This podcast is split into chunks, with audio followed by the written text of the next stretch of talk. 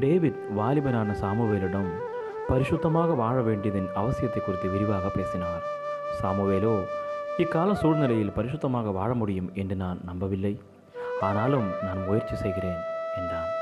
உடனே டேவிட் அவனிடம் சாமுவேலே உன்னுடைய முயற்சியால் பரிசுத்தமாய் வாழ்வது என்பது கூடாத காரியம்.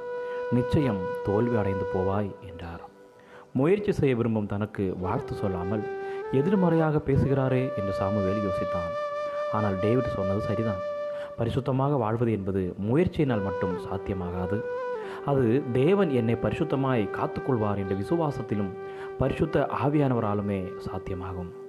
ஆம் கர்த்தர் நம்மை பரிசுத்தமாக வாழ வைக்க வல்லவர் என்று விசுவாசம்தான் நம்மை பரிசுத்தமாக வாழ வைக்கும். சுருக்கம் சொன்னால் ஆண்டவரின் ஒத்தாசை இல்லாமல் நம்மால் எதுவும் செய்ய முடியாது. நமது முயற்சி இல்லாமல் ஆண்டவர் எதுவும் செய்ய மாட்டார்.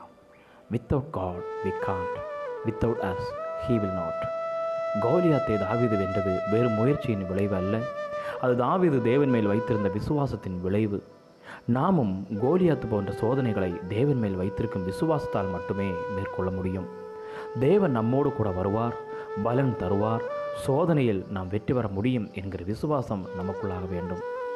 பலத்தினாலும் அல்ல பராக்கிரமத்தினாலும் அல்ல தேவ ஆவியினாலே ஆகும் என்று வேதம் சொல்கிறது. நம்முடைய பலத்தினாலும் முடியாததை ஆவியானவர் துணையினால் செய்ய முடியும். தேவனுக்கு பிரியமான காரியங்களில் நம்மை ஈடுபடுத்தும் பொழுது நமக்குள் விசுவாசம் பெருகும். அந்த விசுவாசத்தோடு முயற்சிகளும் இணையும் பொழுது அற்புதமான காரியங்கள் நடக்கும். யோசுவாவும் காலேபும் கானானுக்குள் பிரவேசிக்க விசுவாசத்தை சார்ந்து நின்றனர். ஆனால் அவர்களுடன் வேவு பார்த்த மற்ற பத்து பேர் சுயபலத்தை சார்ந்திருந்ததால் கானானுக்குள் போக முடியவில்லை.